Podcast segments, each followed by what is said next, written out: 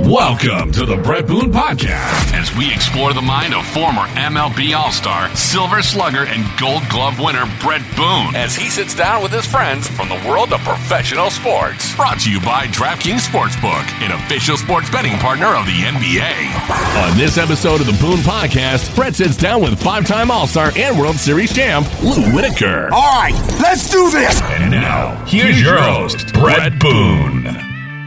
Welcome to the Boone Podcast. I'm Bret Boone, and today on the program, I'm joined by a five time All Star, World Series champion, and was named the AL Rookie of the Year in 1978. Ladies and gentlemen, Lou Whitaker. Lou, thanks for coming on the program. Thank you, Bret. Thank you for having me. Get it out of the way early. Who who hung the the sweet Lou on you? Now you're the you're the second sweet Lou I've had on the podcast. I had my old skipper Lou Piniella, and we used to call him yeah. Sweet Lou. There's only two Sweet Lou's I know, and you're the other one. Who gave you the name? Well, there are many Sweet Lou's out there. You remember a guy used to play with Texas Ranger? His name was Sweet Lou. I forget his last name right off the bat, but oh, it's all started in the minor leagues, uh, Bret. One day, the uh, uh, one of the uh, management uh, people come by and and were asking me uh, this question: Can we call you Sweet Lou Whitaker? And you know, I look around to myself and like, yeah, sure, go ahead. You know, and you know, it could have been from some of the you know ball players that we played with back in those days in the minor leagues. They could have been calling me Sweet Lou, you know, but I never really paid any attention to it. But then after they wanted me to have this uh, nickname, uh, and it's it's been that way ever ever since, Bret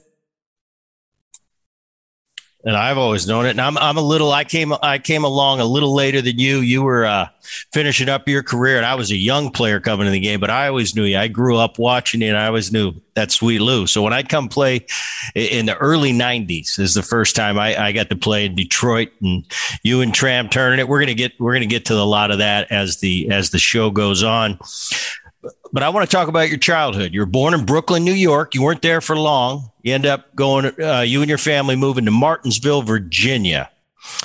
And just give the audience a little, a little snapshot.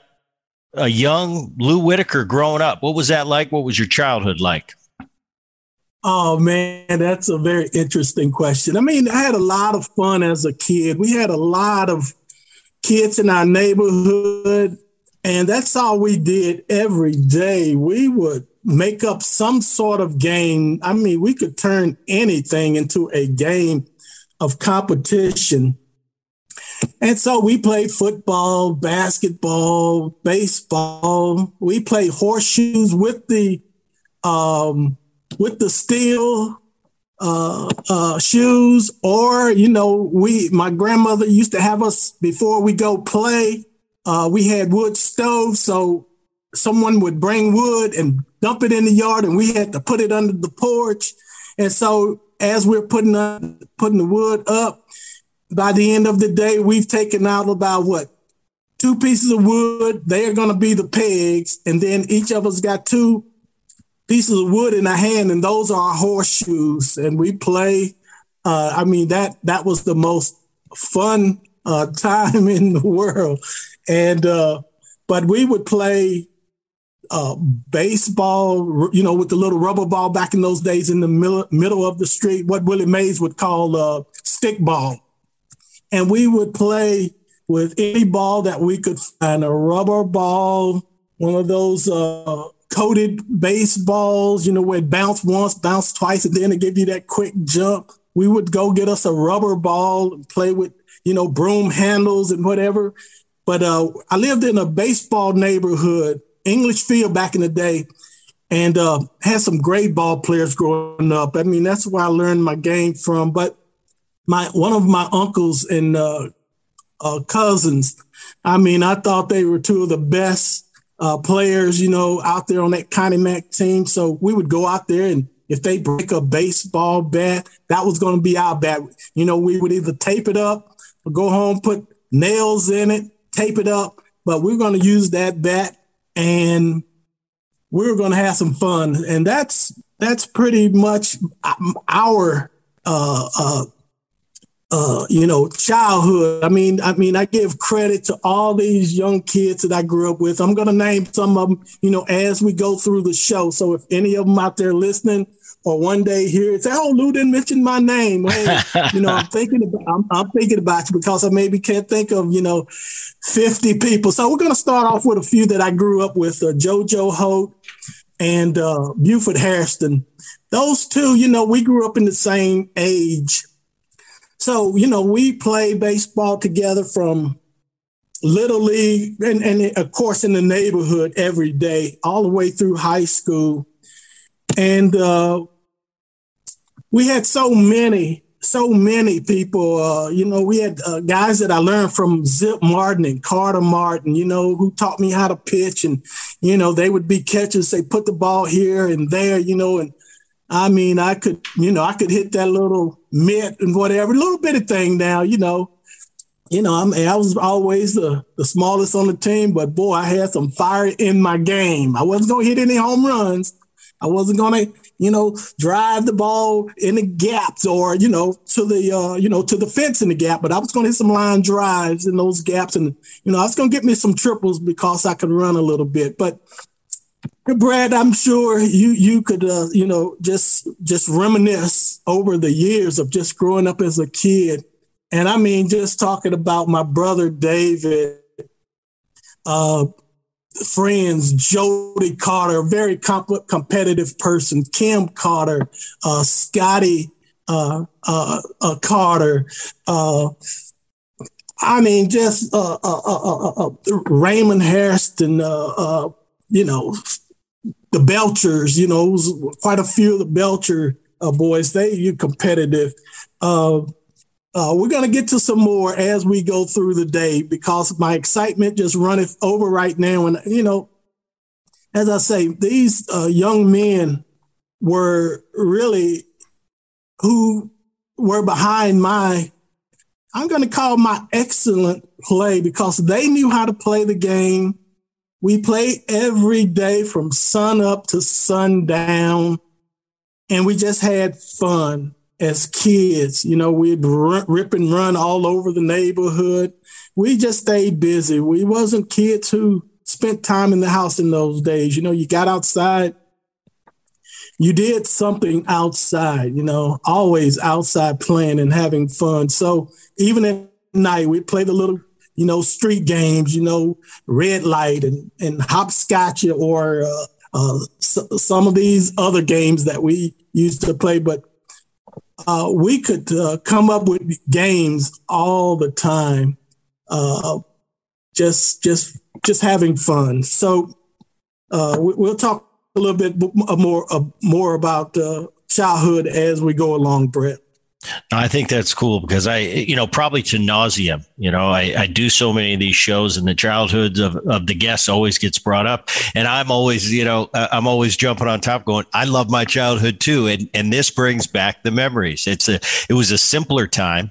And you mentioned we, we didn't, we didn't have the computers. We weren't sitting in our room, you know, playing these games all the time. I mean, we had our games, but it was, it was all about being outdoor. And, and when mom and dad called or, or you know, they're telling you, you got to come in for dinner Ah, oh, it was that, oh, come on. Uh, eh, you know, you wanted to keep playing, whatever it was. You talk about stickball. It was anything for me as well. It was, it was wiffle ball. It was two hand touch. It was, it was hockey in the middle of the streets. It was riding bikes and, and jumping stuff we shouldn't have jumped. this was long before helmets and all that. But you're hmm. right. It was a simpler time. It's how we learned. You know, we got beat up out there a little bit sometimes, but, but that kind of taught us left life lessons. And, and yeah. to hear you talk, I can can tell there's a lot of joy and those those names you're bringing up. They they were big influences on you, and they shaped who Lou Whitaker became. You know, as as your professional career uh, took off. But but it's pretty cool hearing those stories. Do you have a favorite team? Do you have a favorite player? Was it always baseball, or or did you play other sports? You know, from a well, you know, I played football and I was running back. You know, I mean, I could throw football as far as anybody. I mean, I always had skills for throwing and running. But you know, uh, I was too small to really play football. I know even at uh, at, at seventh grade, you know, my weight was only so much, so I had to play a, a, a year younger, the the uh, kids under. And so I'm the running back, you know, and I mean, you know, I mean, I led the the, the uh, you know that little thing in, in, in, scoring champion and whatever, and, and I'm a little linebacker, you know. I mean, because I had the skills. I mean, I knew how to rush, I knew how to stay back. I'd intercept the ball run. You know, every time I touched the ball, it's pretty much a touchdown because I had moves better than O.J. Simpson. You know, as a little kid.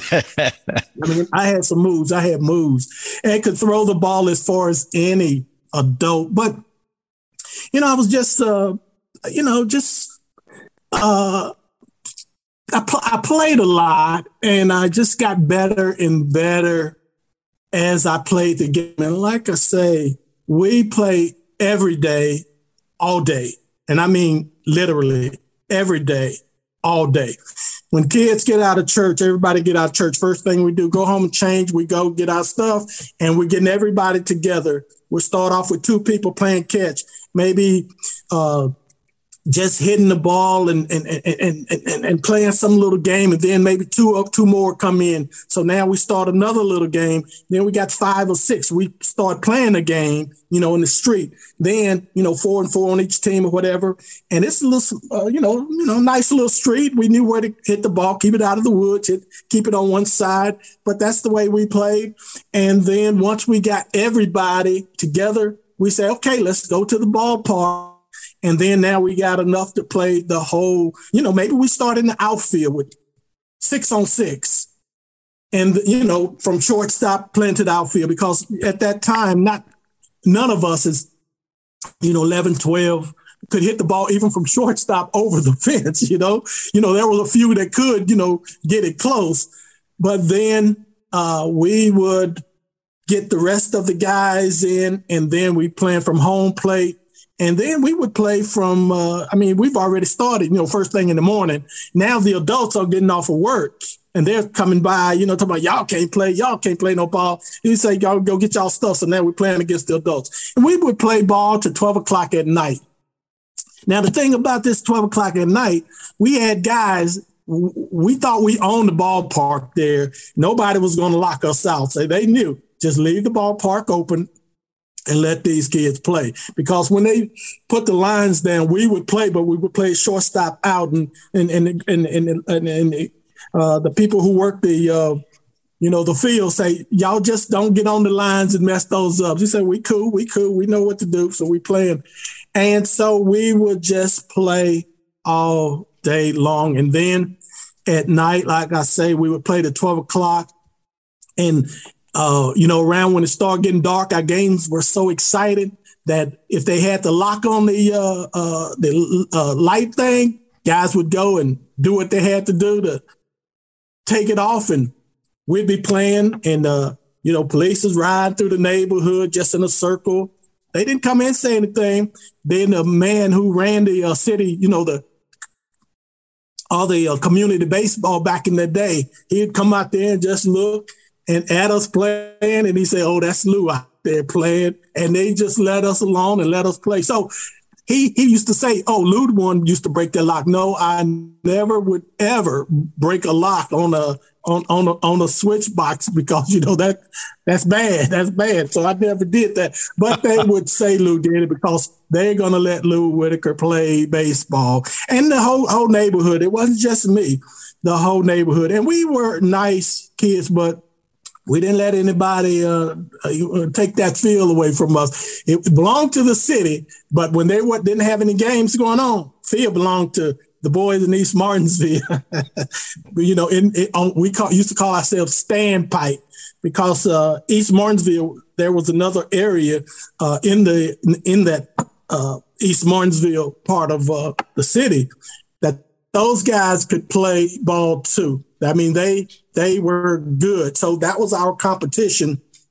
They would come up sometime and say, and, and you know, so now we know we're going to be playing those guys. So we get our best because they brought their best, and we would have uh, some very uh, interesting games, uh, just fun competition. But uh, all of East Martinsville, even for the longest, you know, And I was eight years of age back in those days, you know, when I could go out to the ballpark by myself. And like I say, I didn't live very far. And these men just played uh, and had a lot of fun, Bret. While I got a quick second, want to give a shout out to DraftKings. We've partnered with DraftKings now, and they are the official sponsor of the Boone podcast. Dan? Thanks, Boone. Hoops fans, the latest offer from DraftKings Sportsbook, an official sports betting partner of the NBA, is too good to pass up. I'm talking between the legs 360 windmill good. New customers can bet just $1 on any team and get $150 in free bets if they win. It's that simple. If Sportsbook isn't available in your state yet, you can still take your shot at a big payday. Everyone can play for huge cash prizes with DraftKings daily fantasy basketball contests. DraftKings is giving all new customers a free shot at millions of dollars in total prizes with their first deposit. Download the DraftKings Sportsbook app now. Use promo code BOONE B O O N E. Bet just $1 on any NBA team and get $150 in free bets if they win. That's promo code BOONE at DraftKings Sportsbook, an official sports betting partner of the NBA. 21 plus minimum age and location requirements vary by jurisdiction. See DraftKings.com slash sportsbook for full list of requirements and state specific responsible gaming resources. Void where prohibited. Minimum $5 deposit. Gambling problem? Call 1-800-GAMBLER. In Tennessee, call or text the TN Red Line 1-800-889-9789. In Connecticut, call 888-789-7777 or visit ccpg.org slash chat. In New York, call 877-HOPENY or text HOPENY 467 369. And now back to my interview with Lou Whitaker. You get to high school.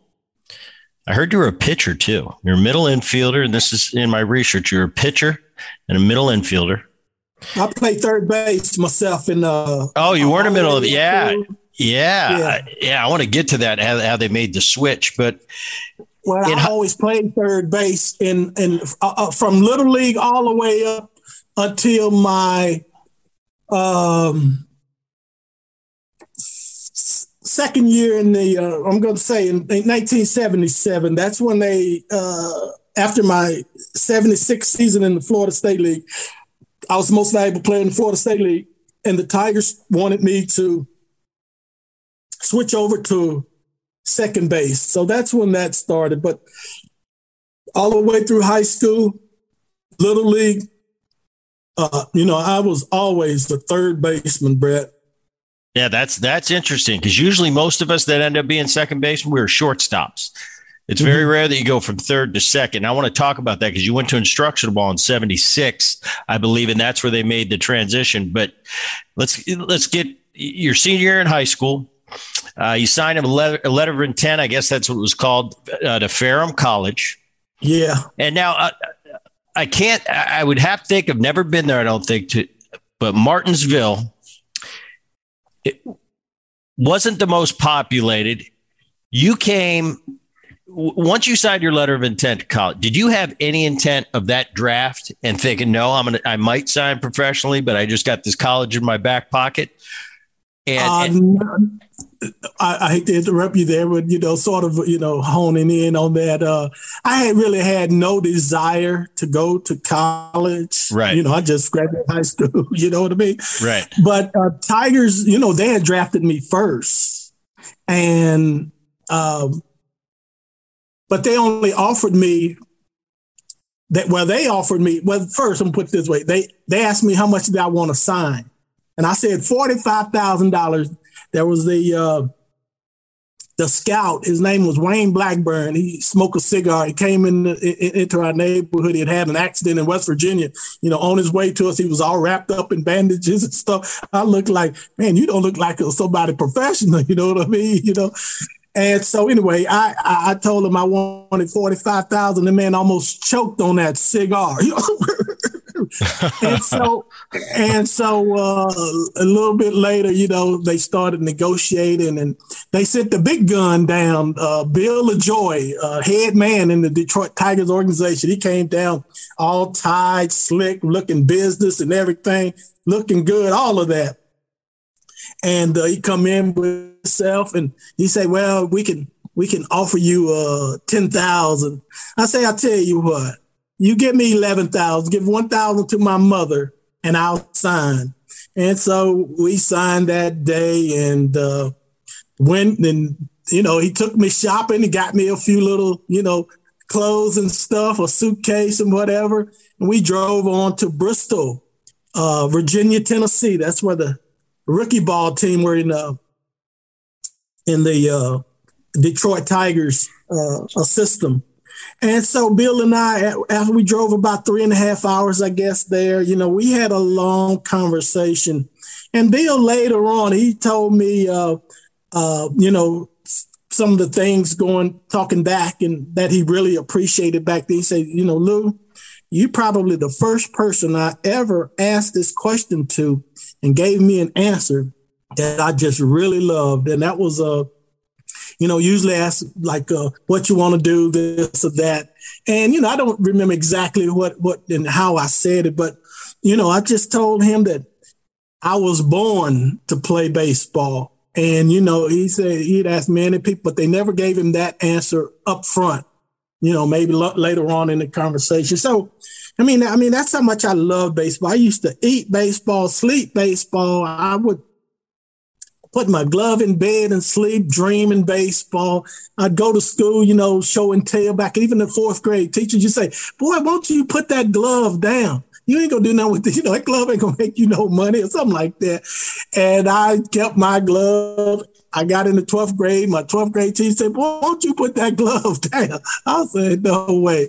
You know, but that was my thing. I just knew I wanted to play baseball. And that's why I quit playing football. I used to see good athletes get hurt. One of the top pitchers, about five years older than me, he may have gotten drafted by the St. Louis Cardinals. I'm not sure.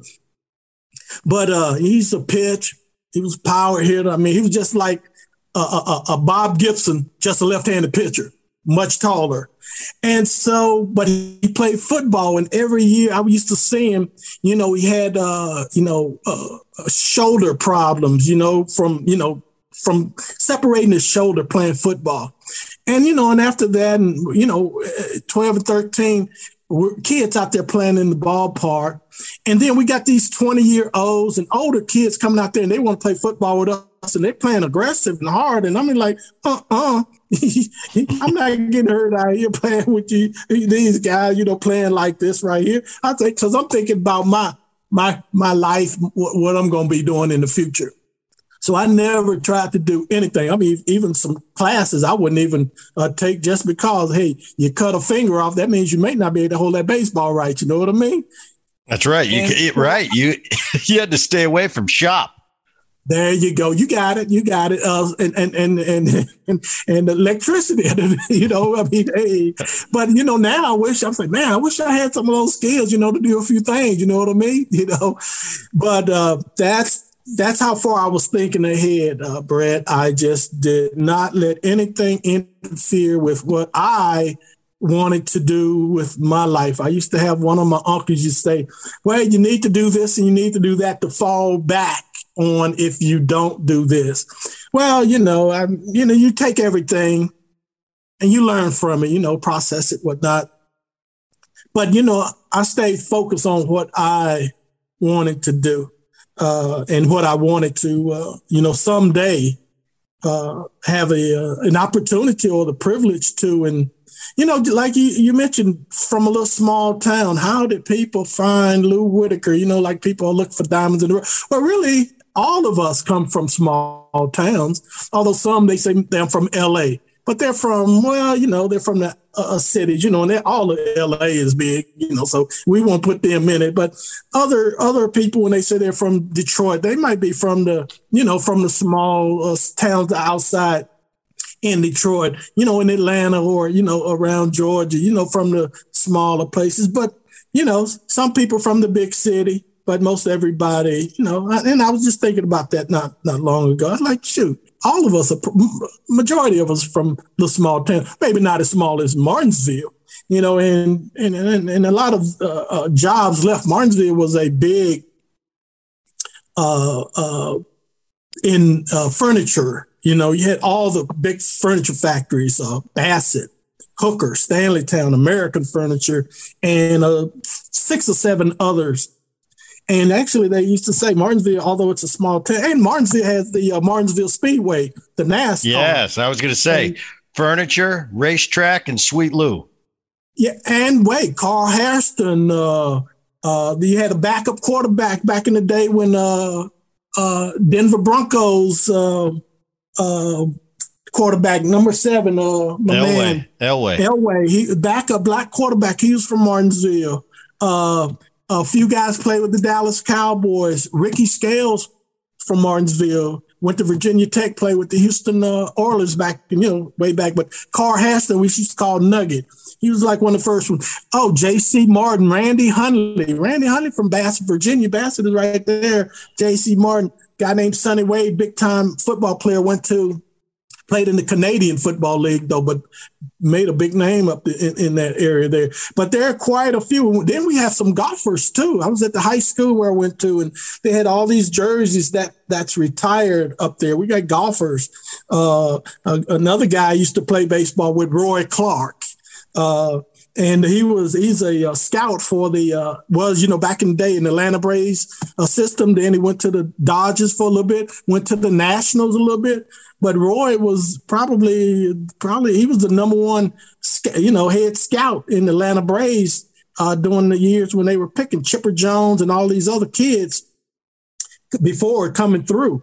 And uh, you know, uh, you know, uh, but we went to high school uh, together, you know, and, and grew up actually. Me and Roy used to play on the same baseball team from 13 years old all the way to uh, we finished in Connie Mack. And, uh, you know, shoot, Roy, you know, he was a he was a gamer, you know, back in them days. But we had a lot of guys. I mean, just you know, some of the people we played back in those days, you know, Fitzgerald, Lavender, uh, Statler, Swartz, uh, you know, uh, we had some Martins, some Hairstons, quite a few Hairstons, you know. Uh, you know, talk about guys I played with now and uh, uh, uh, just, just, just, just, just so many guys, uh, uh, uh you know, that they all had uh, something to do, you know, with me just being out there and uh, they could play and we all love to play. We, we, we, we love to have fun as kids and, uh, you know, they, you know, I, I mean, I can't say enough for what really, uh, and and and think about all the coaches that uh, used to come and pick me up and take me to the ball games. You know what I mean? Because my mom was working those days, and you know, uh, uh, so it was the community of Martinsville that really uh, that I could never say enough about. And like I say, I'm you know with excitement, you just can't think of every name as you're going through. And I, you know, I got they're listening right now. And you know, I just want to say thank you, thank you, thank you. Like saying like Gomer Pyle, thank you, thank you, thank you. no, that's I'm sure they'll appreciate it. That that's uh, that's very cool, actually. Um, fifth round draft pick, 1975, signed for ten grand and a thousand for mom. Yeah. And you're off to Bristol, Virginia, which is not too far away from you. So it's not like you're going across the map to play A ball.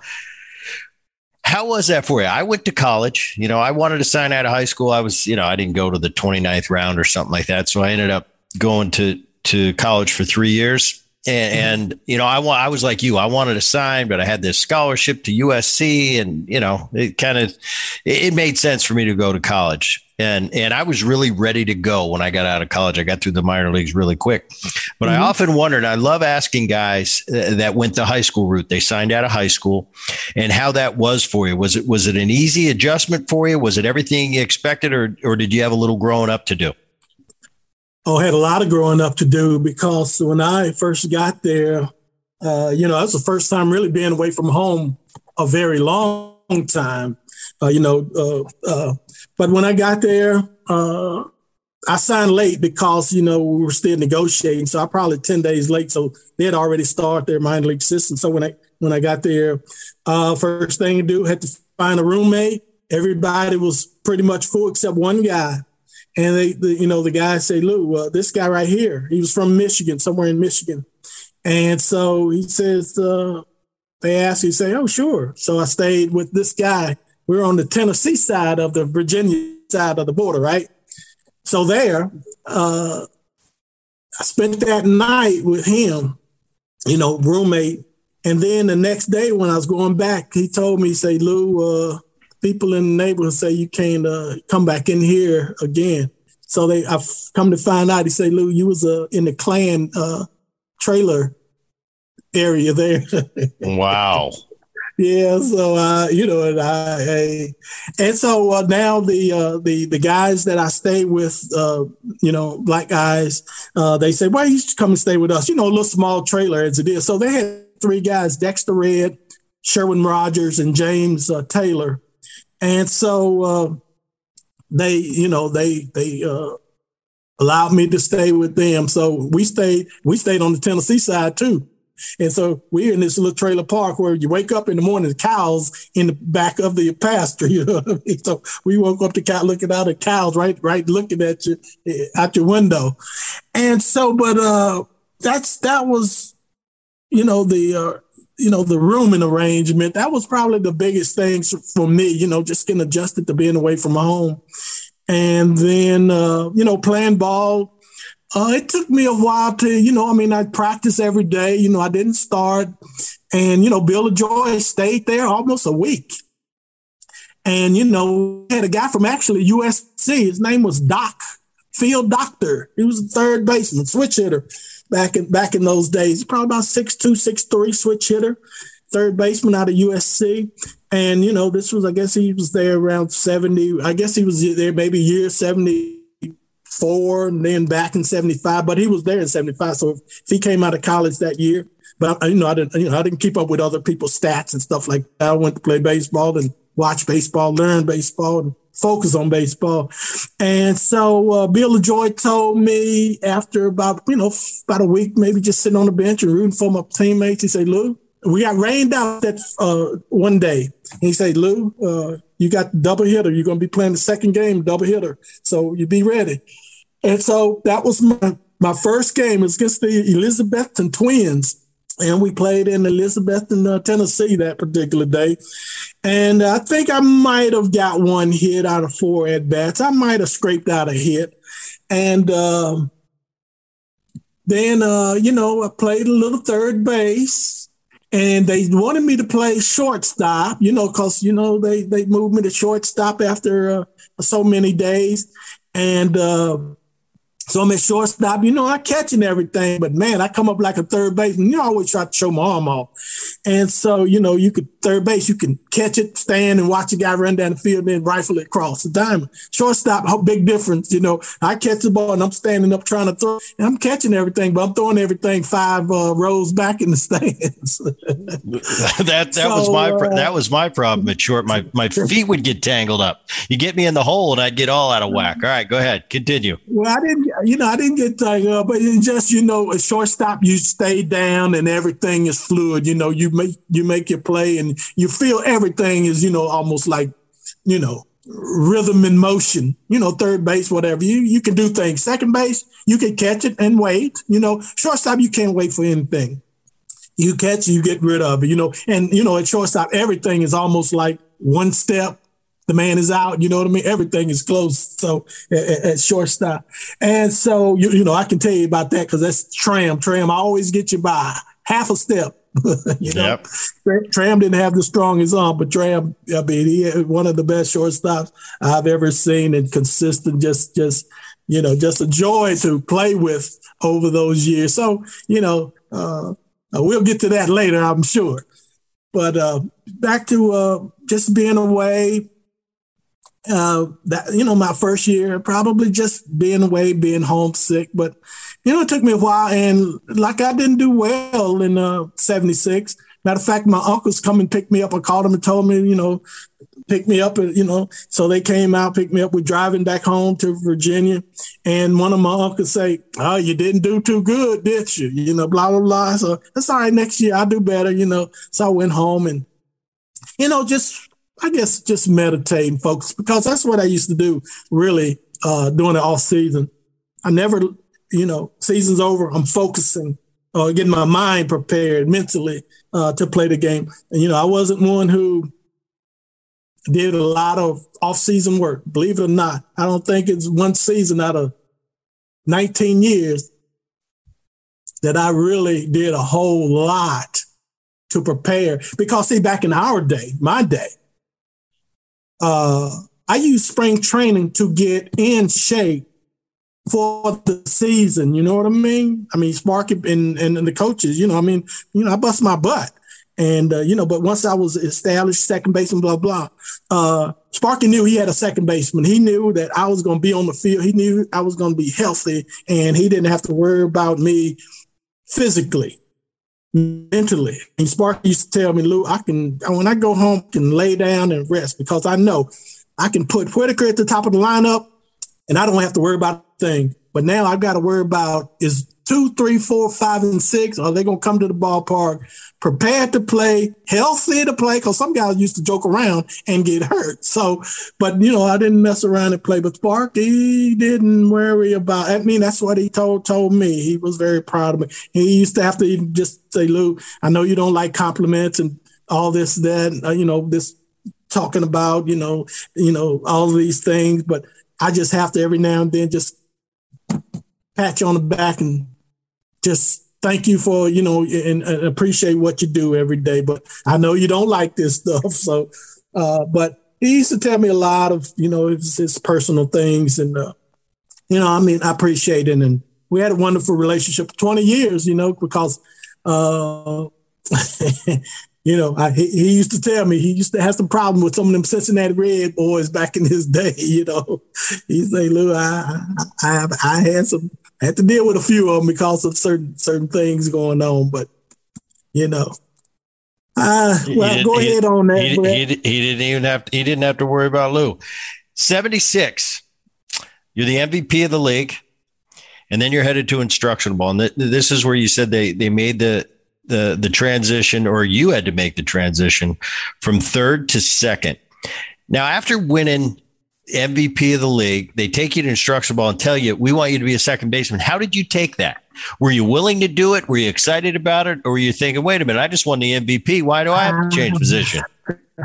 I know what you mean, Bret. Uh, what happened uh, right after the 76 season and being invited to instructional ball, they uh, said that they wanted me to move from third base and we're going to work you at second base there. You know, actually, I went home and I was in tears uh, because of just what you said. You know, I mean, I just had a great, good, real good season.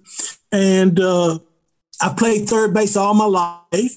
And, you know, I thought I was, you know, another thing that anybody ever could say about my skills during those times is he's just too small right now. You know, give him time to get a little bit more weight, a little more size, this and that. You know, that's the only thing that they could possibly say. But skill wise, smallest thing on the field, play with anybody on the field just as confident as all I could be. Gonna play, gonna play hard, gonna play to win. And most likely at the end of the day, somehow get me in the game winning situation and we win.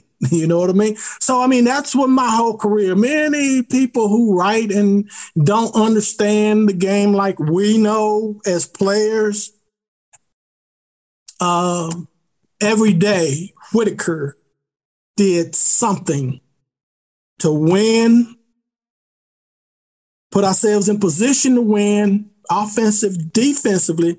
And of course, I had my share of losses too. You know, that's one thing you learn from is losses. But uh, you know, I take I take it all each each day. I had something to do with our game. If I didn't get any hits, hey, I was part of the loss.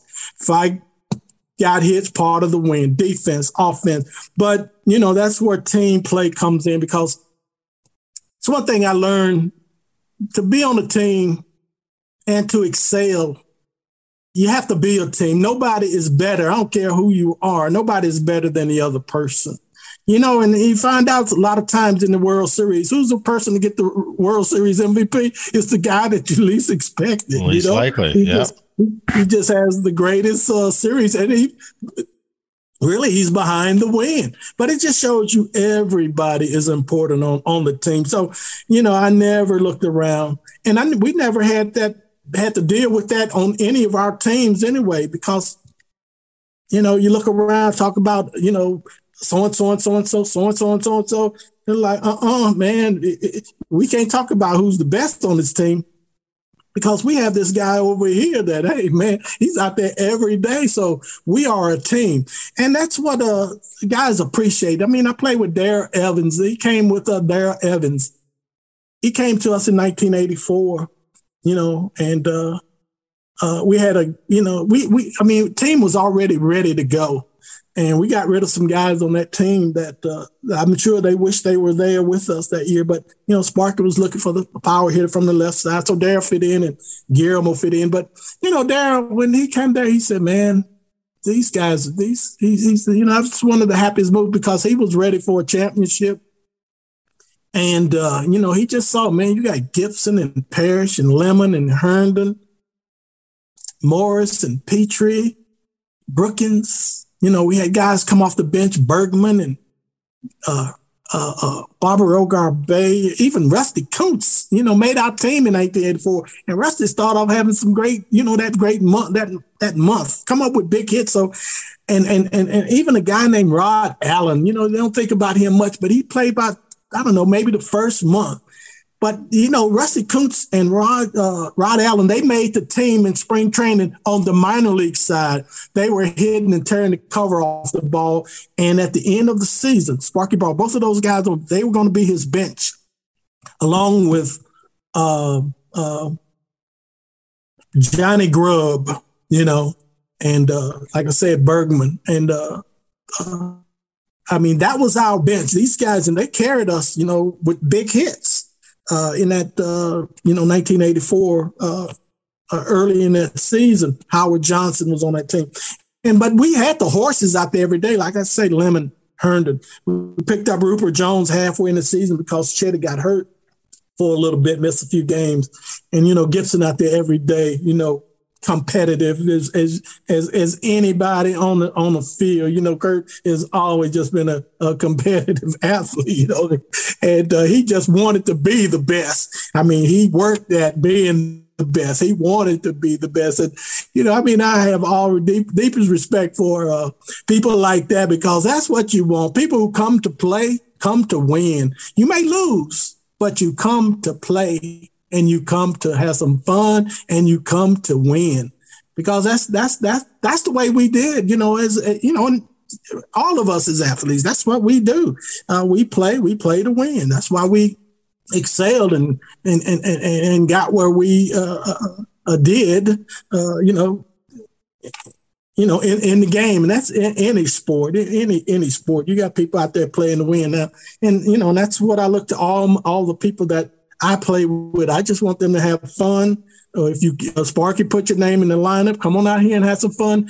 Play the game the way it's supposed to be. When we walk off this field, whether we win, we lose, or draw, we put our best foot forward, and uh, we had fun that day. And you know, and that's you know that's that that was my goal for 19 years. Even you know, even before my leagues, that's how I made it out there. You know, just in that sun, you know, sweating and playing, playing the game. And, uh, you know, people appreciate the, the men who saw me and appreciate uh, all the compliments and everything that, that goes with it, you know.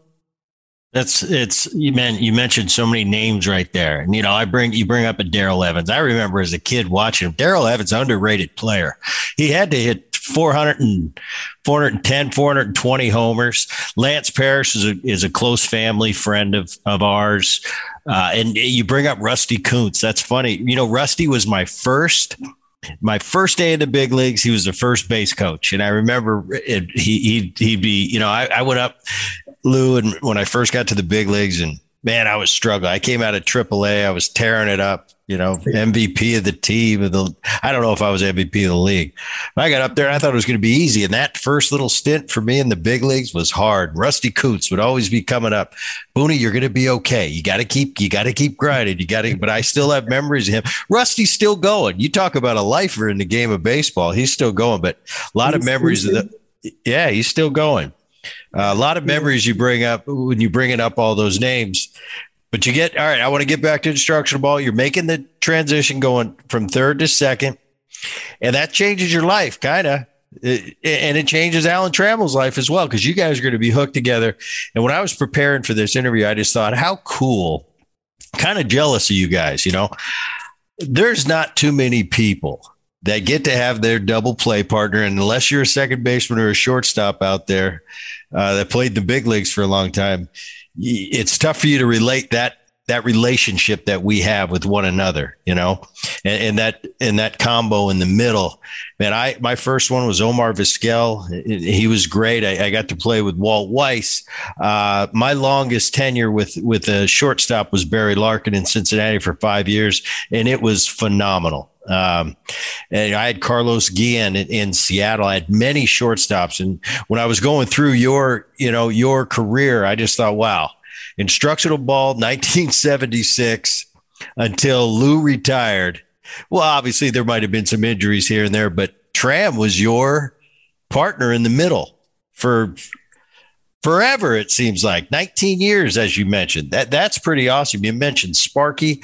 Uh, other than when you first got to the big leagues in that 79 season sparky took over he was your only manager. I was thinking i've had like 10 managers. Now granted i had some real cool managers and, and guys that i really enjoyed some hall of famers and you know bobby cox and lou piniella and bruce bochy but you had one sparky. It's almost like I don't know. I'm going to let you tell me, but but you make your debut in '77. You and Tram come up at a similar time, and uh, the rest is kind of history. But but just talk about that relationship, and and I, I know you became really close friends with Alan. Uh, Alan was a first base coach for me. One year I played in San Diego. I got to know him, becomes buddies. He's been on the Boone podcast. Wonderful guy. Just recently got inducted in the Hall of Fame. But talk about that relationship you had, and and I know your families, I think, traveled throughout the years, and and uh, I'm sure still great friends to this day. Oh yeah, we'll always be friends. You know, uh, forever, forever. Link Trammell Whitaker, Whitaker Trammell, as uh, Ernie Harwell would say, and all of Detroit would say, and all of Major League Baseball would say today. But yes, we got called up together in 1977 out of Double A after we won the uh, the uh, Southern League Baseball Championship.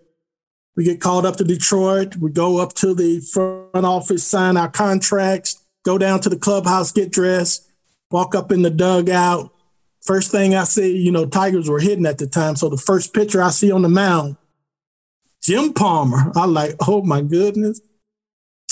You can't ask for anything better than that. Seeing Jim Palmer out there with that smooth delivery, you know, that that high know, leg that, kick. Oh man, I mean, I imitate that all my life. I've been imitating Jim Palmer all my life. You know, just I would never pitch like it, but just imitating when I'm just joking, like thinking about it now. And so uh, we, Tram and I, just sit on the bench and we watch.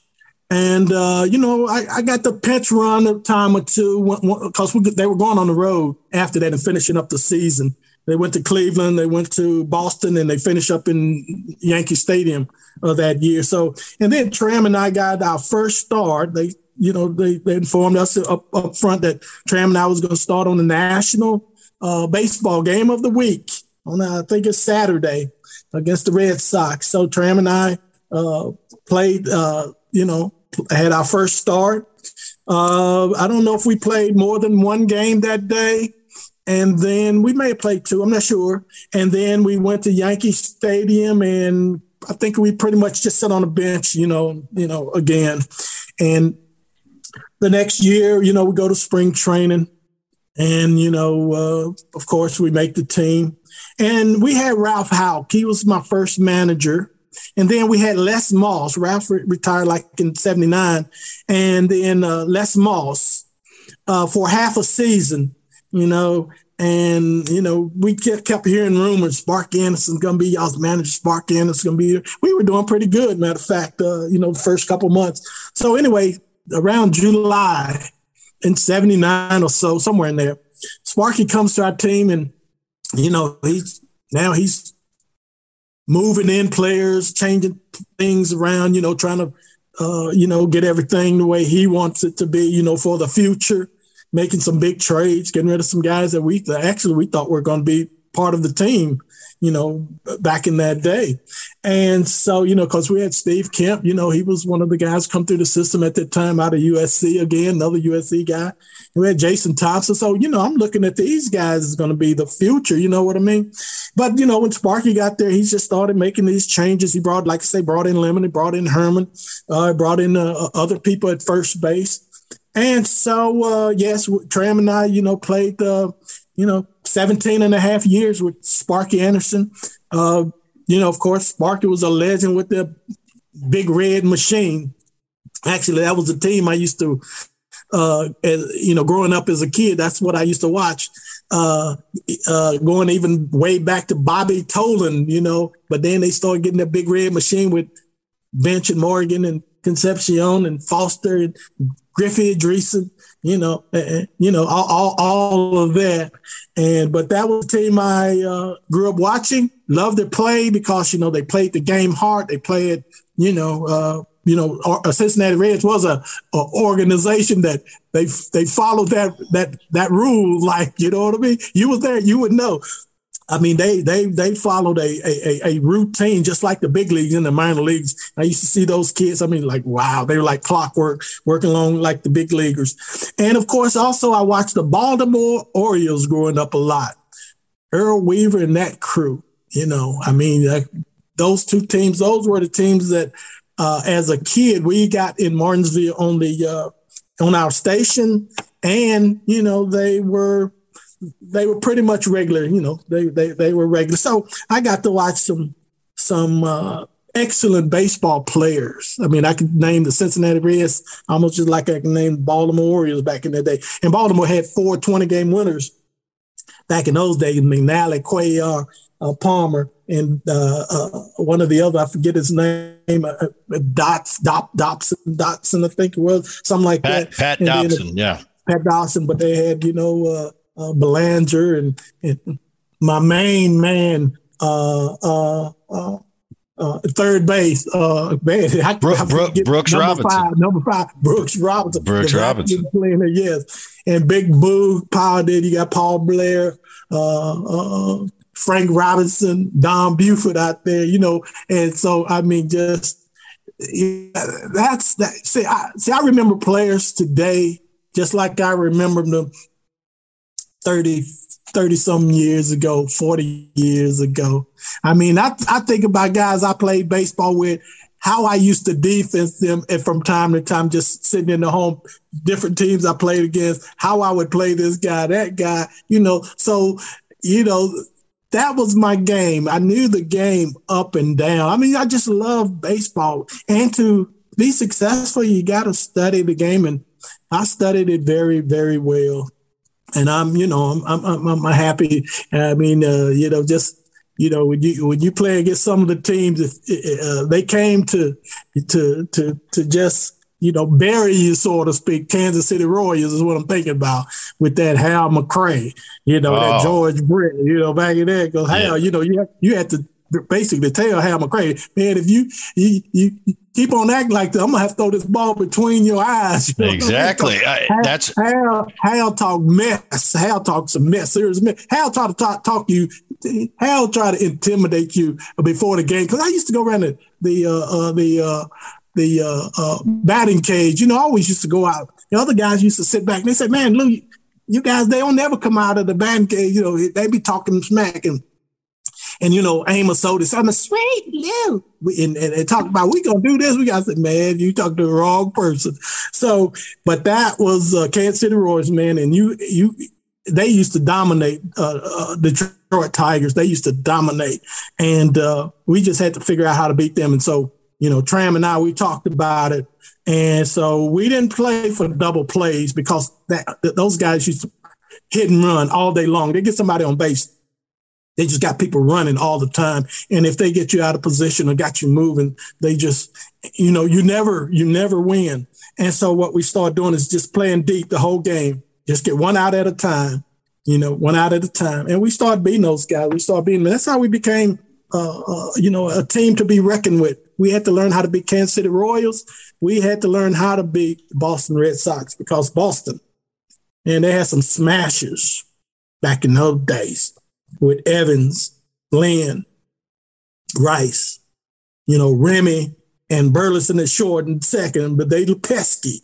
Then at Big George Scott at first, and uh, my man at Butch Hobson behind the plate. And of course, back in those days, they had a Carlton Fisk. And them boys hit all day long. They had some smashers. So our games, when we play them half the time, it's going to be 8, 9, 8, 10, 7, 14 to 8. You know, I mean, very few games going to be low scoring games. But I mean, we could be beating them guys 7 nothing in second, third in, and they're going to beat us 12 10 by the name because them boys, them boys could hit.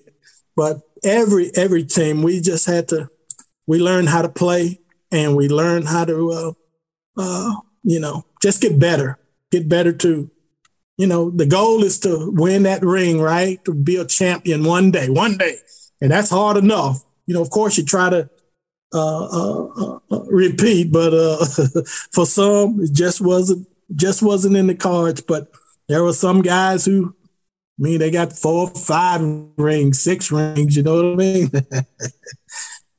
There's some guys so, that got five, five rings, and, and some great players that never even get to go to a World Series. That's why it's, uh, you know, and I've mentioned this before on the show. It's every year I, I see whoever wins that World Series, and you know, there's kind of uh, it kind of puts a smile on my face because I think, wow, this these guys are so fortunate to to not only get to the World Series, but to win one because they are special. You know, I got to a mm-hmm. World Series, I never got to win one, and, and, I got a lot of friends, a lot of you know, Ken Griffey Jr. I think of who was a teammate of mine, and he mm-hmm. he not only did he not win a World Series, he never even got to play in a World Series. Barry Bonds, the greatest player I've ever seen, I think might have got to one, never won one. They are special, special, uh, special times, and and you got there in '84, and you and you got to hoist that trophy, and we'll get to that in a minute. But '78, you win the rookie of the year. You hit 285, uh, 71 runs scored, and, and 58 ribbies out of that leadoff hole. When you come out and, and you win the rookie of the year right out of the gate, do, do you feel a little pressure? Like, all right, I get, you know, there's there's that old adage that that sophomore jinx. Did you ever think about that? Because you bounced back right in 1979. You hit 286, 20, and you yeah, stole well, and you well, and you stole 20 bases. Yeah, first, first, I'm just going to give Ron LeFlore the credit there. He was the leadoff hitter in, in 78. I was the oh, okay. second. You hit second. second year. Yeah, Ron LeFlore, you know, he was the base stealer and you know, I had to pre- protect him. But uh yeah, 78 uh you know, I you know, I just play the game. I just go out there every day, play the game. And then the next year, yes, they were talking about that second year jinx and whatnot. So I mean, it you know, I, my, I think my third years where I struggled and, you know, I struggled because of a third or fourth year, I forget which one, hit on 230, 31. But I was asked to do something that, well, you know, I sort of, you know, I mean, I take the credit. I'm the one went to bat, but you know, uh, it's tough when you go up to bat and you're taking pitches. You know, uh, I know my hitting instructor later on, Gates Brown, uh, he told me, Lou, how long you been playing the game? I say, you know, okay. He says, uh, how long have you known this pitcher here? I say, okay. He say, why do you go up to the bat, up the plate, and take a pitch right down the middle? If you throw you that first pitch, hit it. And I probably hit, I don't know, what, 15 lead off home runs, something like that, only for eight, nine years or so, you know. And uh, but uh, you know, I was just taking pictures that that that particular that, was the year I, I, hit 231, and I mean I struggled like a big dog to, to, get to 231. That's the first time I ever just tried to hit for an average, you know, just to get from 220 to 230 or whatever. But you know, so so late in this a year, but you know, I, I mean, I had 40 some walks in my first two months that year, so I was doing what I was asked to do, but you know, walks, walks in the hitting uh, 212, 215, 220, you know, that's what they're looking at the average. They're not looking at your game. You know what I mean? And so, I mean, most second basemen probably could get by with 211, 220 and playing exceptional defense. But, uh, you know, I, I mean, that's that. I mean, I learned from, you know, that's the only time I really, you know, just sort of try to defend that to, to, to some point. But uh, you know, uh, I, you know, I was pretty much, you know, a balance all the way through. I mean, even even leadoff hitters, you know, you know, hitting 280, 275, 280, whatever. And, you know, I always drove in, you know, shoot, I probably average up around 80 uh, uh, uh, runs uh, as a, you know, leadoff hitter or hitting second, you know, somewhere up in there. So that's pretty good, you know. I mean, when you think about it, because I'm, I'm on base scoring runs for the big guy, you know what I mean? You know, nobody on base for the leadoff hitter, right? That's right. all these hits. Ain't nobody on base for, there. But, uh, you know, we set the table sort of with the, for the third, fourth, fifth guys. So, uh, again, play the game. Don't worry about uh, who's uh, who's getting the wins. You know, as the pitchers always say, or Sparky would say, the only person gets the loss or the win is the pitcher, right? That's right. it, it, goes by his name. but, uh, you know, we have something to do uh, uh as we uh, play the game. So uh, go ahead. 1982. I, and I was looking at your power numbers early in your career, and you hit three home runs. You hit one home run a couple years. All of a sudden, at 82, you hit 286, you hit 15. What do you attribute that to? Well, I was a leadoff hitter. And again, I, you know, I, only thing I used to try to do is uh, hit the ball up the middle, really. I mean, that was my strong suit. I mean, I could almost hit the ball where I wanted to, but you know, sometimes you just get a little, you want to get a little tricky and do this and do that. But you know, I, am saying it in, in a sense because I was inside out. So my, my focus, if I was really, really, really, you know, because sometimes you can go up there and you're not, you know, you're not concentrating is, you know, it's like giving away out. Sometimes you swing at a bad pitch, do this or do that. So my thing was, if we're down, my and that's my thing is if we're down, somebody's got to do something to get us in this game. We got we got to we got we got to move. We're winning. We were winning. Play defense, get out. But now getting on base, I was inside out, no power now, Bret. So I, I, mean, my whole career, even in uh, kind of uh, in, in high school, well, my last senior year, I hit like ten home runs. But uh, uh, my first year in minor leagues, I probably hit one. Second year in minor leagues, I probably hit one. Third year in the big leagues, I probably hit one.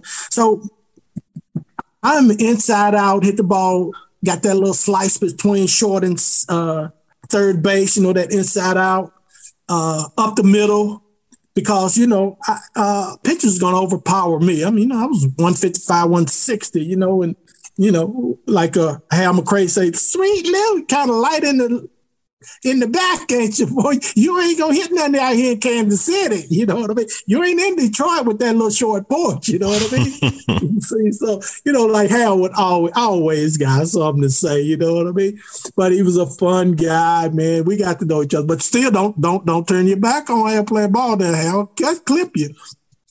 Oh, but, uh, Hal will get you. Hal will clip you. Will clip you. Say you're slipping. Yeah.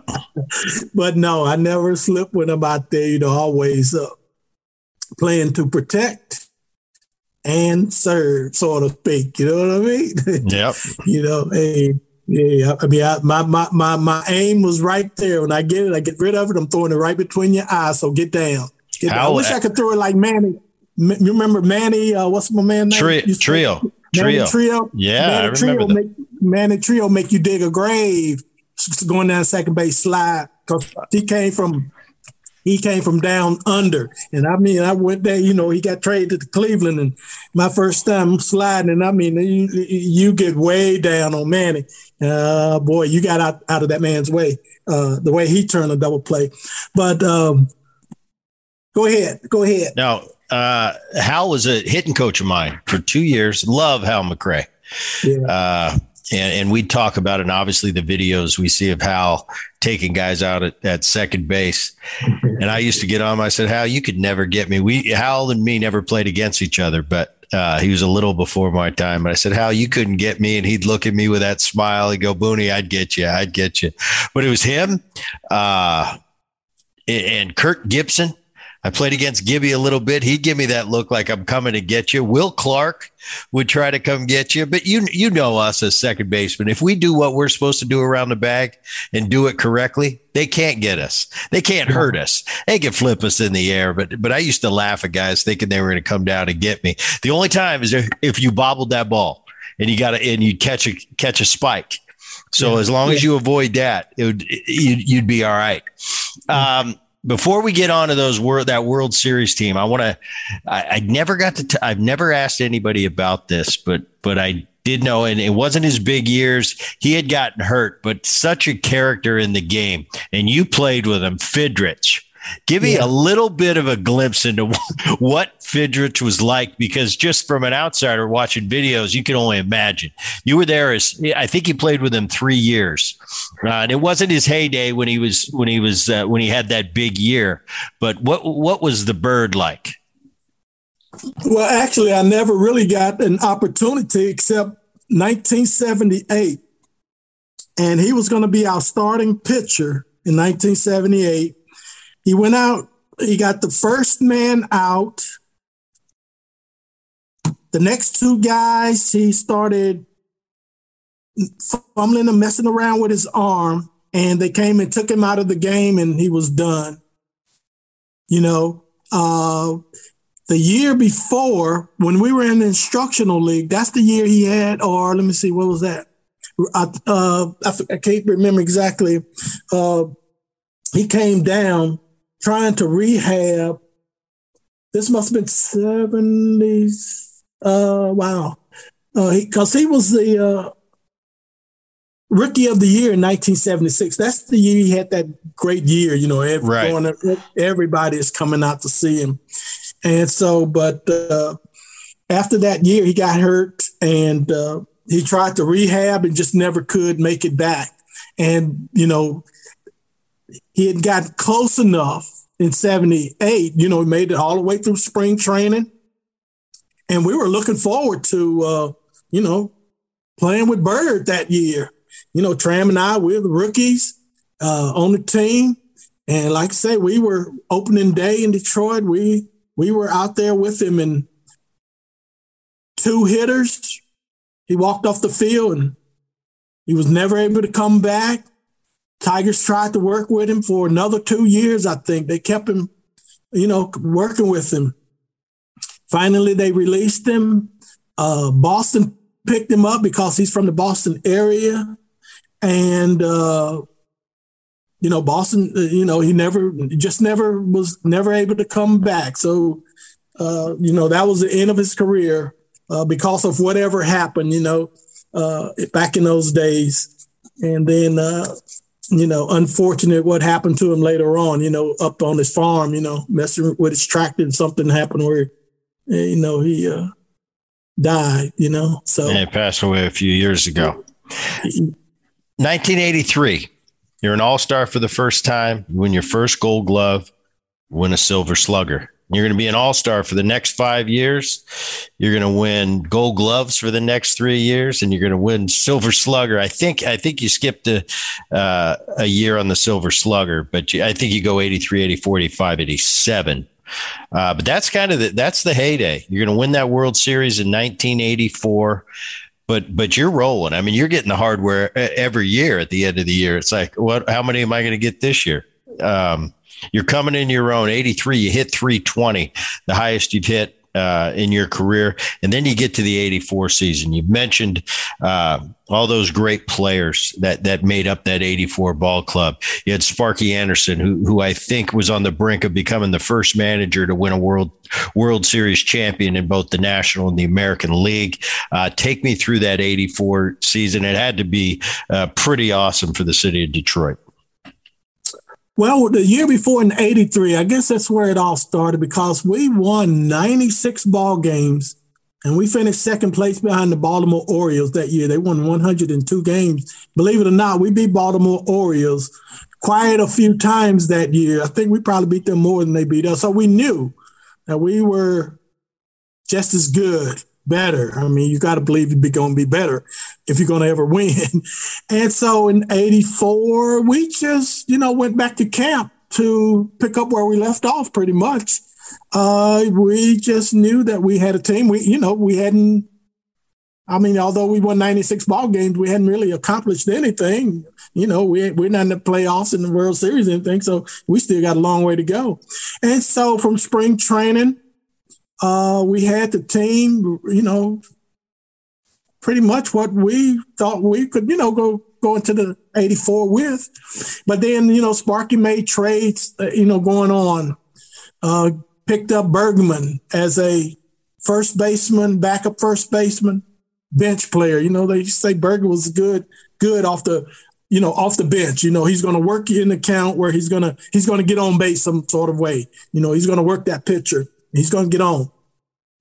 Uh, I think we had picked up Johnny Grubb maybe the year before, or coming back, he's on the bench there. I mean, I give a lot of credit to the guys coming off the bench. That's where our team really uh, come together. But uh, Darrell Evans, we picked up Darrell Evans and uh, Willie Hernandez. Yeah, Willie Hernandez in the bullpen. Yeah. Wasn't he yeah. in the? He was in the bullpen, right? When he was our closer, we got yeah, him. From I remember him.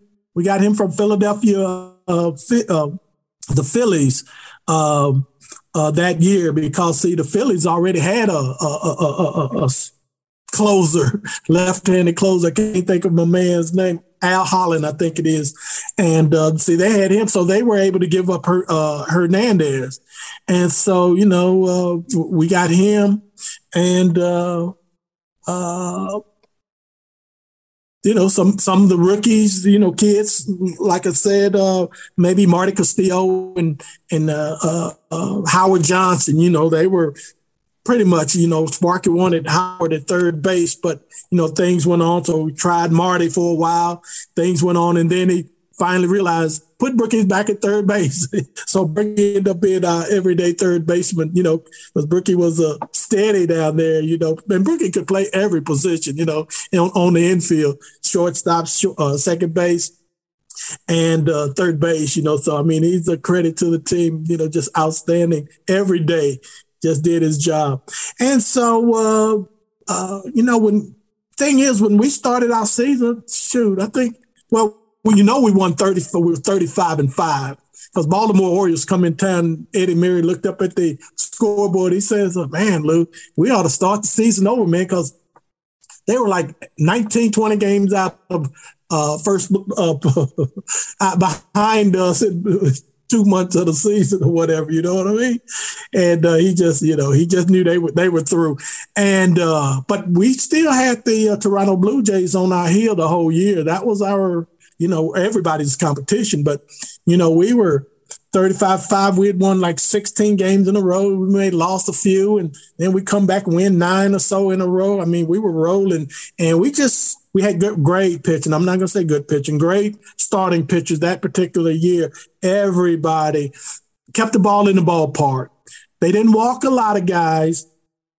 And anytime we got in a situation we come up with big double plays. Now, you know, I mean, I, you know, this is how I think about the game because Chet Lemon was so good in the outfield, center field. I mean, Chet would run from corner to corner, and he, you know, you ball could be in your hand, Chet would call you off. I mean, Chet, I mean, he was a roamer out there, and so you know, he just he and Gibson, it just made it easier for them.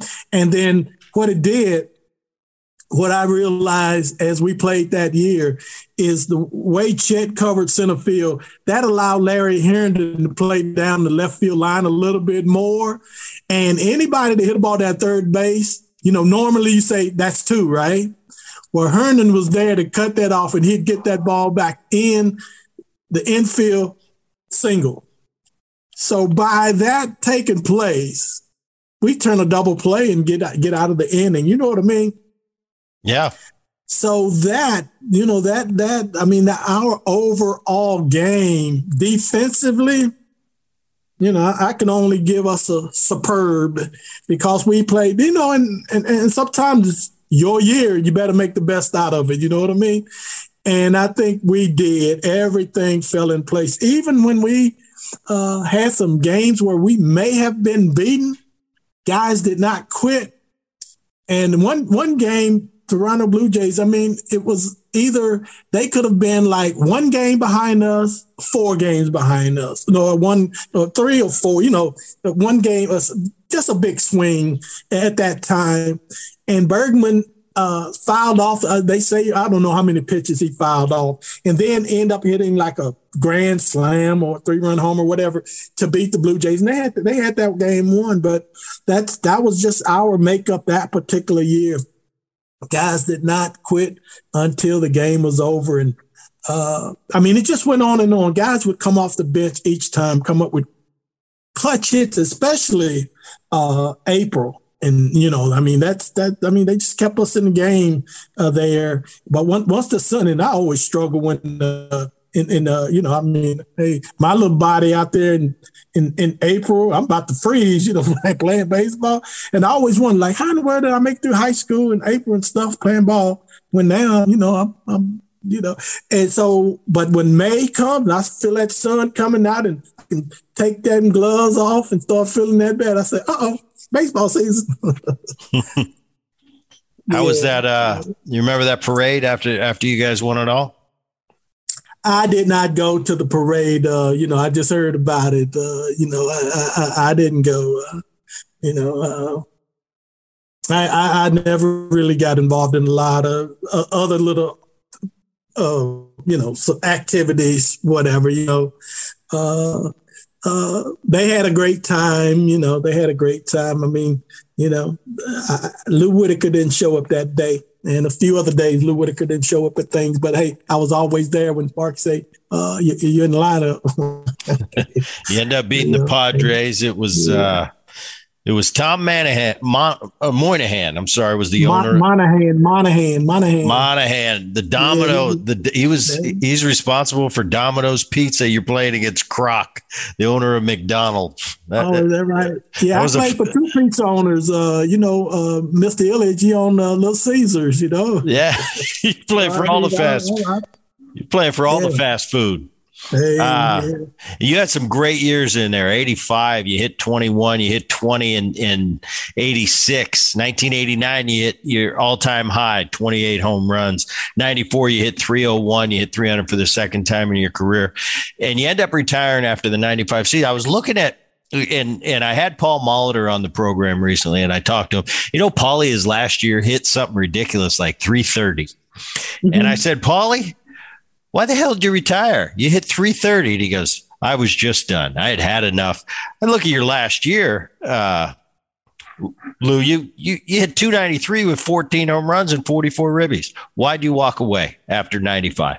Well, just like a Molitor, just knew I had enough. Uh, the fun was gone. Let's say the thrill was gone. Uh, uh, probably, uh, probably having some difficult situations you know, trying to handle off the field. And, uh, you know, actually, during that year, in uh, about in June, I went in, you know, you know, as got to the uh, clubhouse. We are in Boston, matter of fact. And, you know, I'm sitting there and, you know, I'm just, you know, just down, I suppose. And I went in Sparky's office. You know, Sparky used to always say when I come in, say, uh, uh, Luigi, my boy, how you doing? How's the family? Yeah, what can I do for you? Sit down. And uh, he said, you know, I said, you know, Sparky, I'm, uh, you know, I'm, you know, I'm, I'm, you know, I'm just not enjoying myself. I'm not, you know, things are just not going right. And I think I just, I just want to retire and he says, "Well, I'll tell you what, Lou.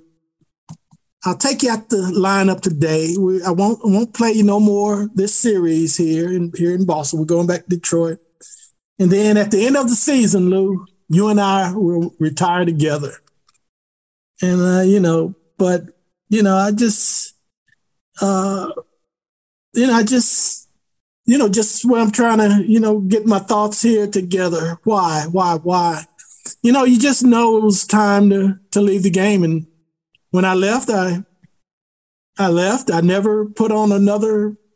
I don't think I've had on a pair of spikes, but one time uh, since then. And you know, I've never been to any old time. You know, the uh, the games. They you know they have the uh, uh, uh old timers game, yeah, old timer games, and uh, they you know where the fans come in. They had the little fan games and stuff. Uh, they've invited me, and I said, "I'll tell you, I'll come."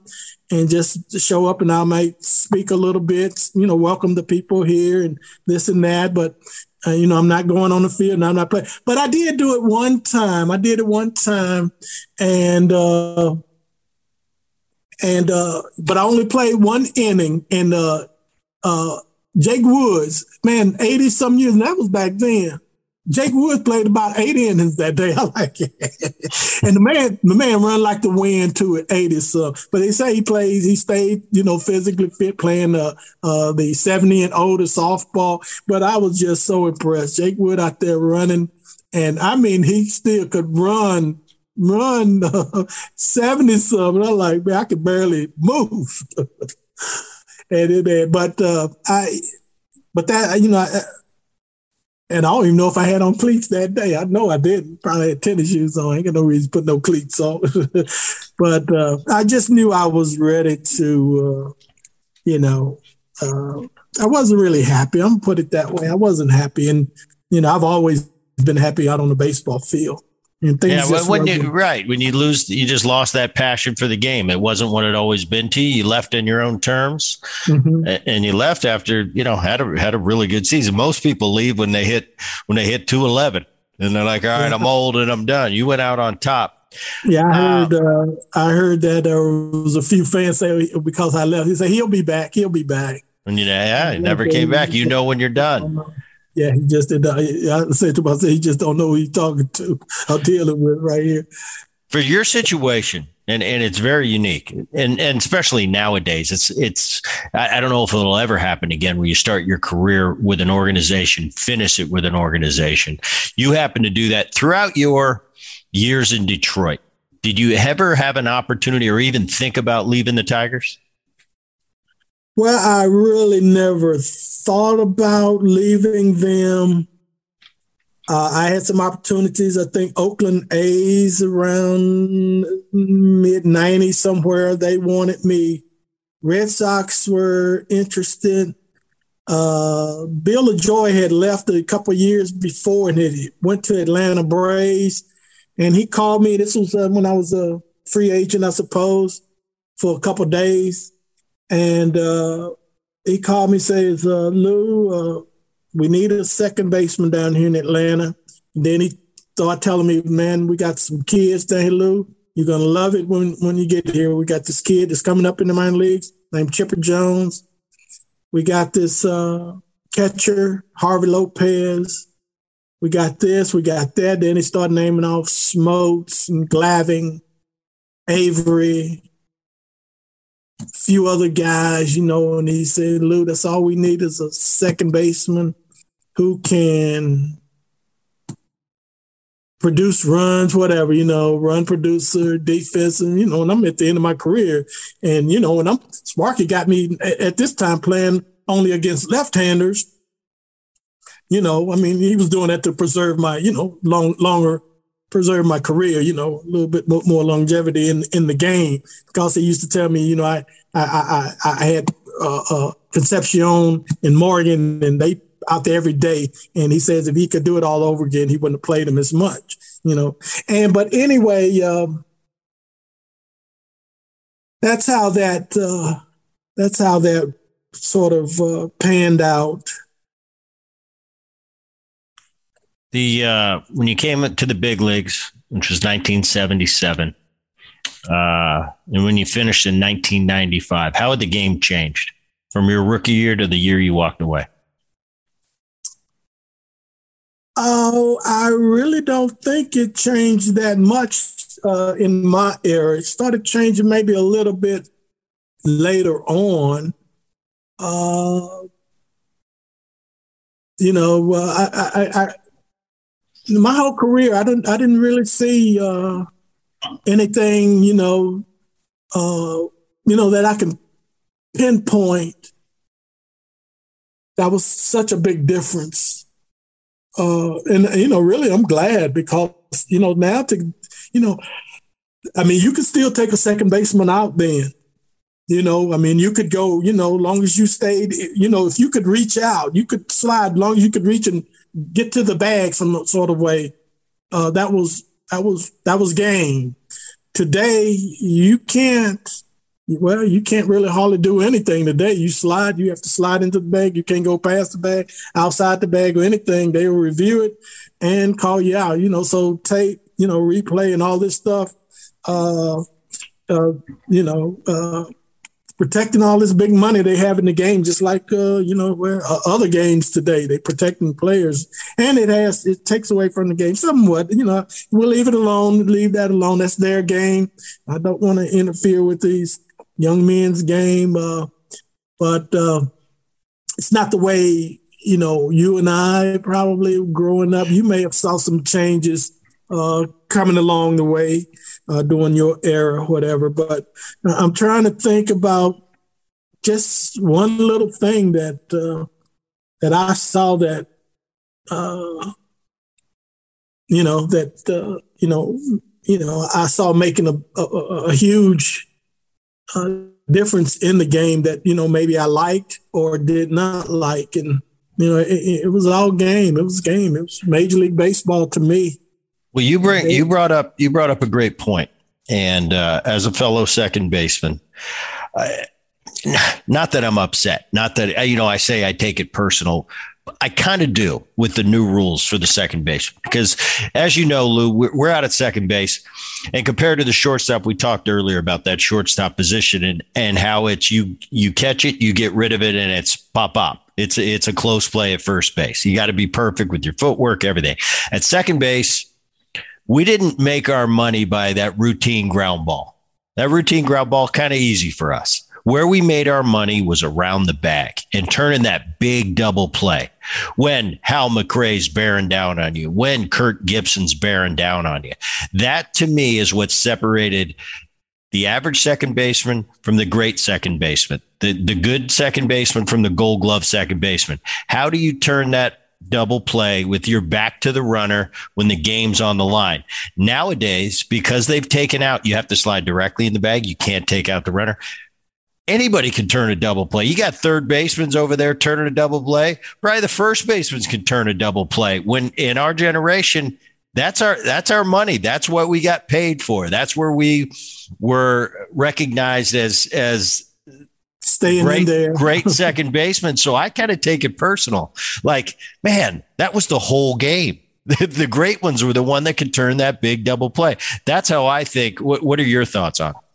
Well, you know, I've I've watched some games where you know uh, guys trying to you know take that second baseman out. You know what I mean? To keep the inning going, so to speak. You know, and they review it and call the person out. And I said, "Oh, come on, come on, come on! That's part of the game. You know what I mean?"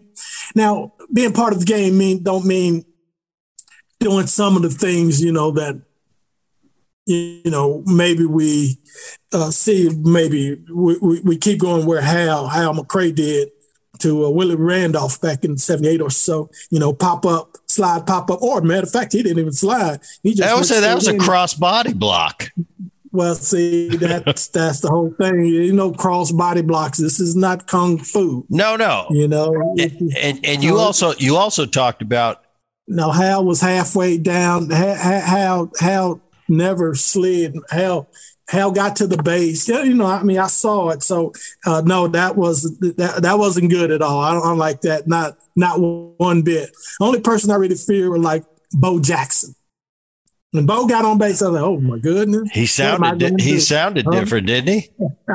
Who Bo? He sounded different when he he'd be he'd keep running towards you. It, it, sounded like a different, like it wasn't a human being, like something that's never been running at me like that before. man, Bo could run, Bo could run, and Bo had power. You know what I mean? But uh, I, you know, I would stay in. But you know, I mean, I would what I would do is I would, you know, I wouldn't give him, let him know what I'm gonna do. You know, I mean, I get there, you may think I'm gonna do this, and I might just step behind the base, you know, and that's what I would normally do with Bo because anything in front of the base, you know, it's almost like a, a giveaway. you know, you you're free out there. So if I had to change that, my third baseman, shortstop led me. Oh man, oh man, that's like a tractor trailer running into a, Volkswagen or something like that. You know, Bo, you know, but you know, Bo didn't play play like that. Bo was pretty cool. You know, maybe some other teams and you know they, you know how teams get in that, uh, you know, don't like each other, and then they make, you know, they they they they, they got this.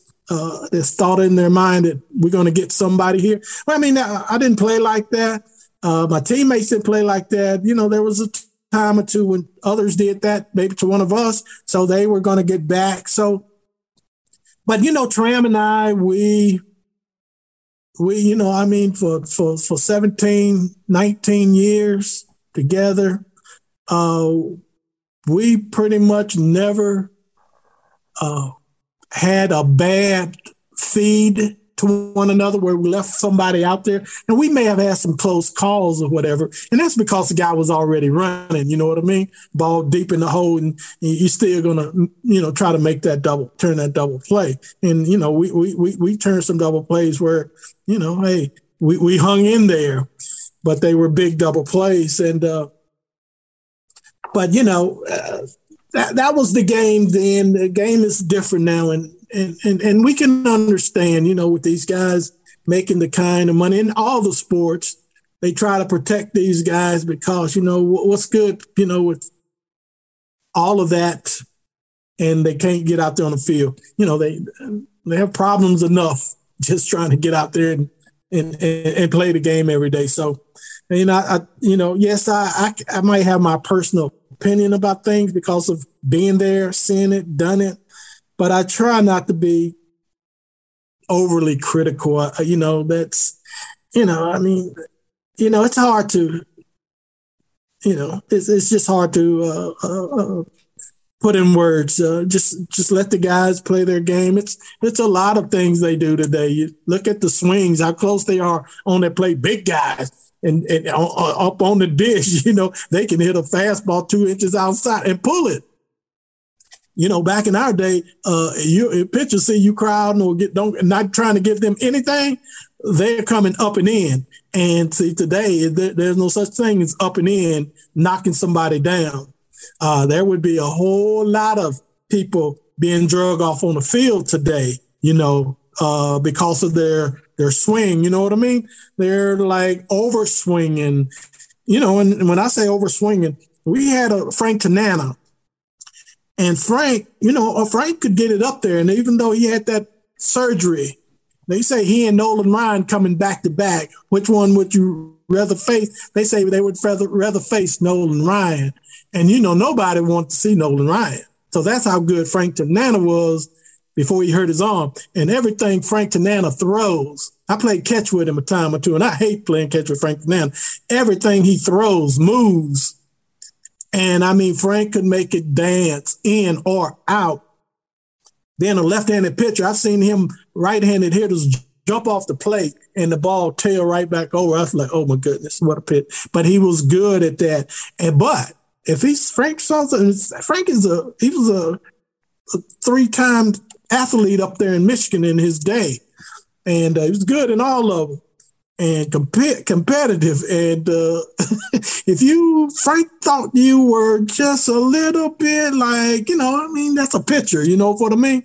And these guys are swinging and spinning around in circles, you know what I mean? Hacking like uh, they just, Nolan Ryan would do the same thing. But Bob Gibson, uh, these guys would knock you down, brush you back. And I'm talking about up, up top, in, in around, you know, I mean, that's, it's just, a, thing about it, they brush your back, they they wasn't going to hit you. That's how good they were in uh, uh, locating a pitch. Frank could throw up and in on you, but it was going it's going to miss you. But you're going to feel the breeze go by, you know. So uh, when I look at the hitters today, all of them standing on top of the plate, and look at them raise their leg and and swing like they're getting ready to hit it, not out of the park, but out of the state. you see the swings these guys do? And I was like, oh my goodness. But see, they can do that today because they don't pitch up and in and you can't retaliate. You see what I mean? So it's a huge game. I wonder what game been like if that was back when. I oh, couldn't. I couldn't imagine it. it. But you know, as we were talking before, before the interview started, you know, each generation is their own, and and it's yeah. yeah I always say, uh, you know we can always learn from the kids today and i and i truly believe that i i, I can learn from my father's generation and and i can learn from the modern crop of uh, kids that are coming up and there's good in every you know our generation we're always going to be uh, a little bit partisan too thinking yeah. well oh, our generation very talented i'm, I'm not yeah, oh, they, no they no no no i'm not saying that i i, I just yeah. you know i think i'm with you in a lot of the ways you know it's not the way we played so we have a tough mm-hmm. time mm-hmm. especially when we first see it like oh that's not what i would would have done, or that's not how we played the game.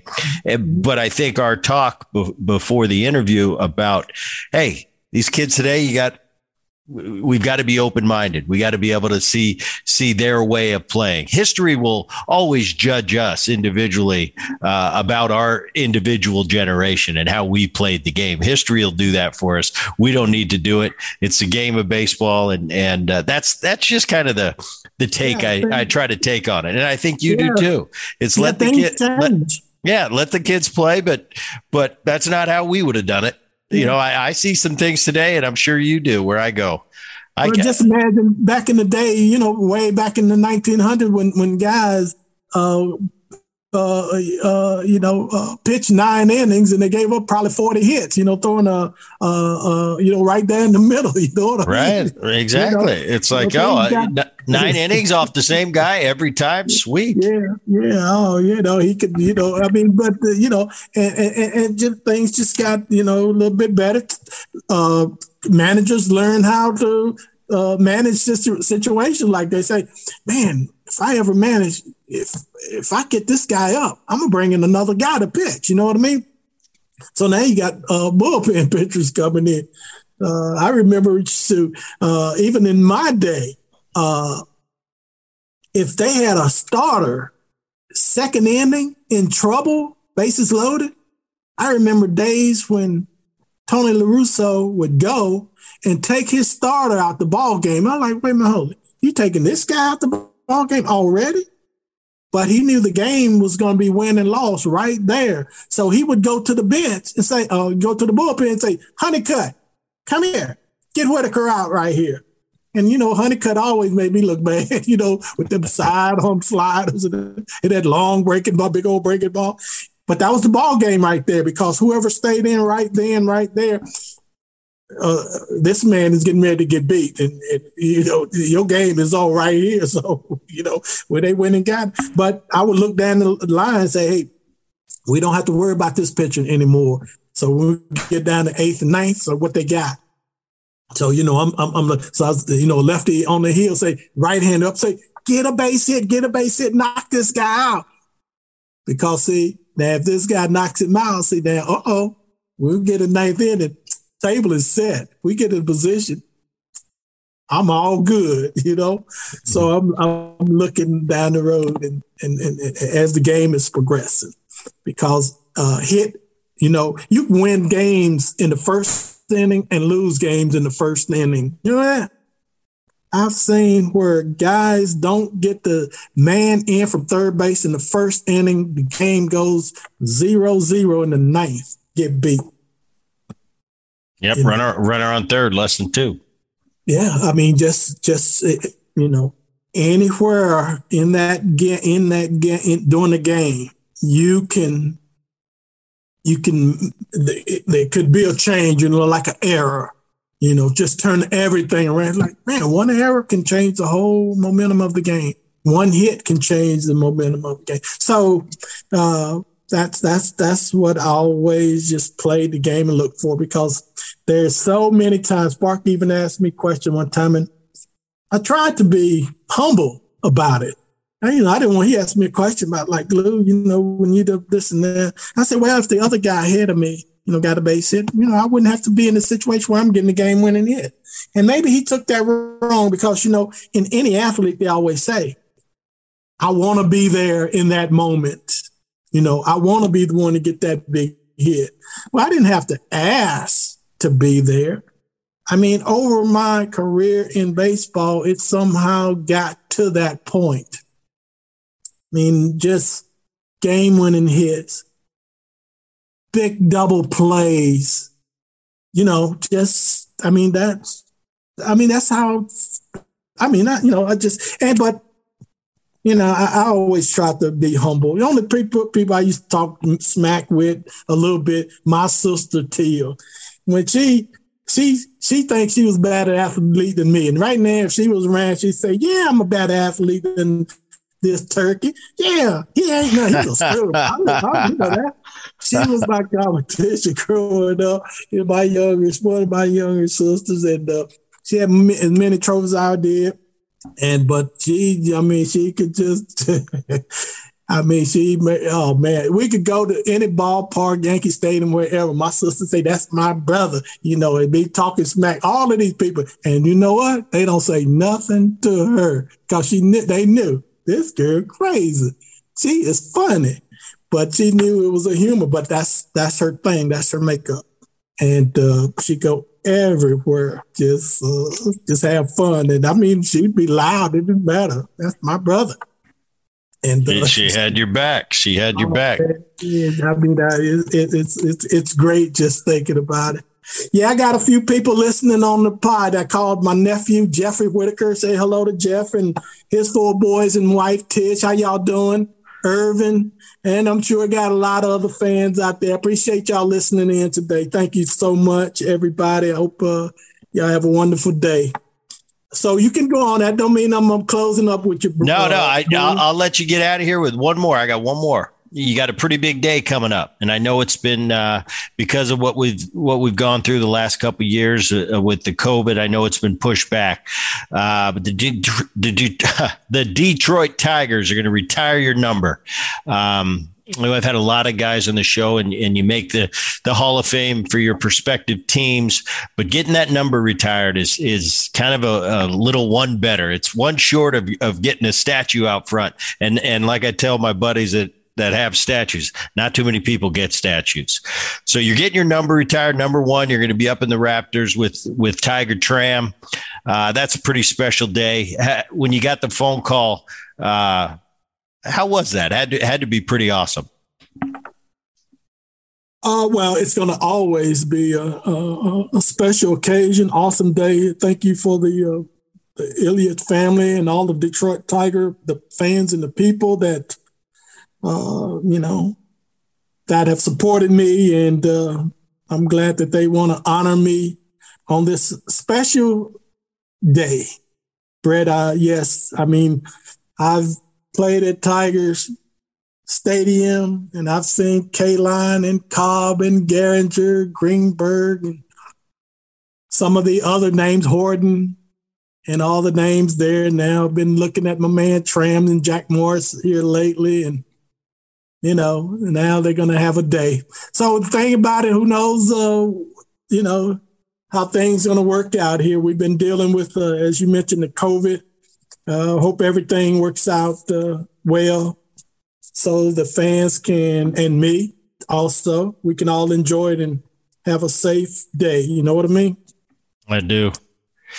Sweet Lou Whitaker, I want to say thank you. This has been a pleasure having you on the Boone podcast, and uh, what a great career! You got a big day coming up, getting the getting the number retired. Congratulations on that! And what we do each and every Boone podcast at the end is we kick it back to the voice of the Boone podcast, Dan Levy.